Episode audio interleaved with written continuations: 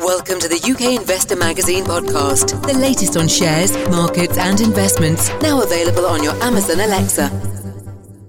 Hello and welcome to the UK Investor Magazine podcast, also available on your Amazon Alexa as a skill.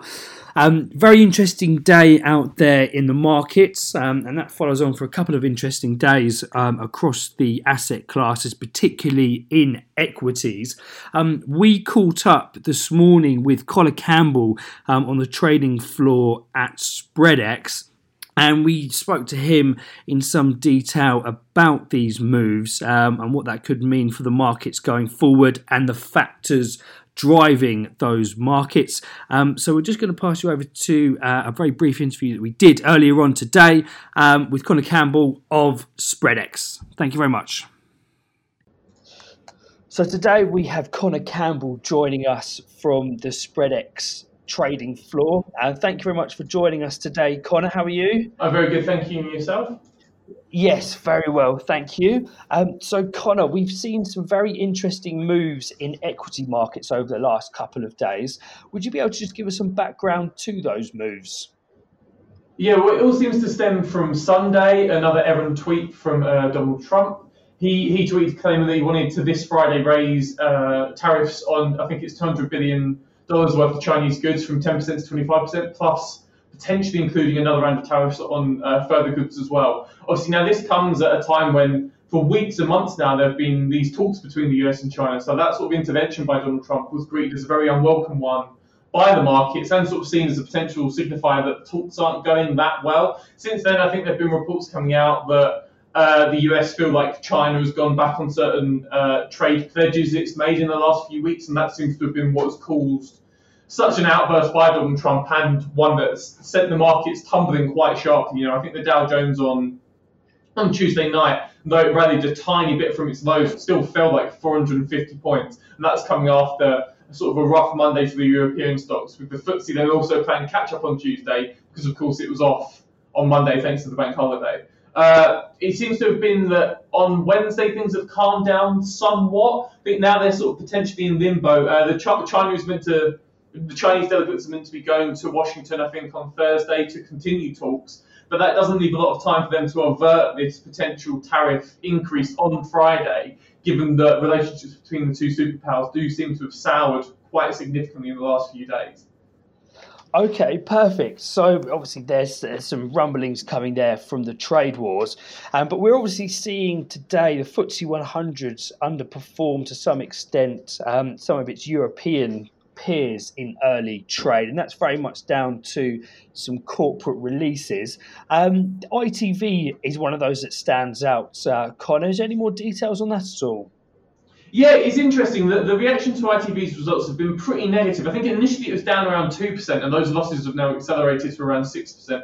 Largely, I think, because Liberum then, after the first quarter results, uh, downgraded the stock, uh, saying that it was very disappointed in its first quarter results. Those first quarter results themselves, though, were basically on the money for what ITV were, were expecting. I think advertising revenue for the quarter was down 7%. That was mainly due to a really dramatic 16% drop in March, which of course was meant to be Brexit month. And even though it didn't turn out to be, there was still plenty of anxiety that would, have uh, put off advertisers from using ITV services during that month. I think for the half year, it's expecting uh, total advertising revenue to fall 6%, mainly again because it's got the issue of the World Cup, or in other words, the lack of a World Cup this year. I think that means that June's advertising revenue is expected to fall 20% year on year because it's lacking that sort of flagship sporting event to really drive advertising higher. So, like I said, that, that, those figures were pretty much as expected. Those were very much what uh, ITV had outlined earlier in the year for what it was expecting from the first quarter.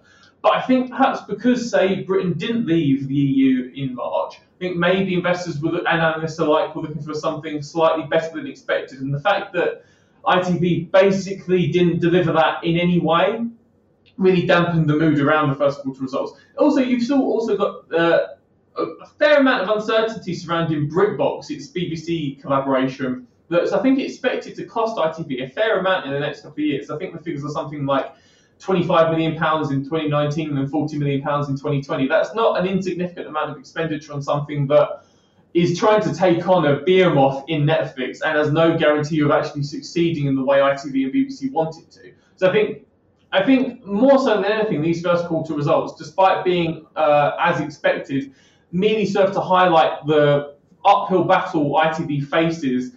I think combined with, I think ITV Studios revenue there was only at 1%, which again, though that was on the money for what the company had forecast, given that that is now going to be the increasing focus for the company as advertising revenue continues to wane, the fact that that wasn't any higher than expected, I think again was sort of to confidence in the stock, and, uh, and it somewhat explains why why the company has fallen like six percent uh, in the aftermath of the earnings. So yes, not not a particularly good day there for, for ITV, and you did mention there uh, the possible impact of Brexit, and that moves on to uh, the next point that we have here, and that is the ongoing or or maybe um, soon to cease talks between the Tories and the Labour Party. Um, Connor, is there any impact on the pound there, and um, you know how could that affect markets possibly going forward? Yeah, the pound isn't in a particularly good way on Wednesday. I think it's down like 0.3% against the dollar, 0.4% against the euro. That does seem to be linked directly to uh, what seems to be increasing the more slender, the more slender chance of a of some kind of cross-party compromise actually arising. I think reports seem to suggest that Labour Labour's confidence that they saw trust in the Tories was hurt over the weekend due to a series of uh, Sunday paper leaks suggesting uh, trying to explain what Theresa May might be willing to compromise on. You've also got the Tory party, whilst these cross-party talks go on, the Tory party sort of still trying to oust Theresa May. I think the 1922 committee uh, is trying to seek further clarification on when the PM intends to step down, which isn't ideally a isn't ideal for the PM when she's trying to negotiate from a position of strength with Labour. It also seems to be there seems to be so much um, party politics surrounding the issue that it's going to be incredibly difficult for the two sides to come to a palatable compromise. Uh, you know, namely some kind of customs union compromise, and sort of the lack of the, the lack of belief that any deal can be reached now does seem to be causing the pound to reverse the gains that it's seen sort of in the aftermath of Easter, and especially I think it was last uh, last Friday saw a big leap on the hopes that some kind of deal would be forthcoming. Theresa May has also set this week as something of a deadline for those talks. Now, obviously, we're at Wednesday. Things were abbreviated by the bank holiday on Monday, so things have been forward. So I guess we are still in the early part of what is an abbreviated week. But there probably will be some kind of sign, be it on Thursday or Friday, or perhaps even later on Wednesday, that or whether or not there is going to be a compromise reached. I think if there isn't, then the pound the pound did see a fairly sharp rise uh, as as May opened up from, its late April lows. So it has got, especially against the dollar, has got room to continue to fall if if a compromise doesn't arise. I think also because if some kind of agreement isn't produced between uh, between Labour and the Tories, then it opens up this another sort of discussion of what exactly happens next. Of course, we've got the May 23rd elections. That may give some indication uh, as to what the sentiment is in the country as to what they believe, uh, what kind of Brexit should happen. But I think it does. Uh, if you remove the if you move the cross-party talks off the table, then we're back into this sort of no man's land between now and October 31st, which is you know the the, the latest Brexit deadline as to what exactly the government does to try and force Brexit through, be it a second referendum, taking taking the withdrawal agreement back again to government and back again to the parliament, sorry, to try and force it through. I think, yeah, I think that's maybe what's playing on the pound's mind at the moment. Is there's just a big question of what next if these talks fail. So yeah, interesting times ahead, Connor. Um, there, so there are a number of key points we're looking there in the the next couple of weeks, particularly on the Brexit front. Um, so Connor, thank you very much for joining us today, um, and no doubt we'll speak again soon. Uh, thanks very much for having me. Lovely, thank you very much, Connor. Take care. Bye.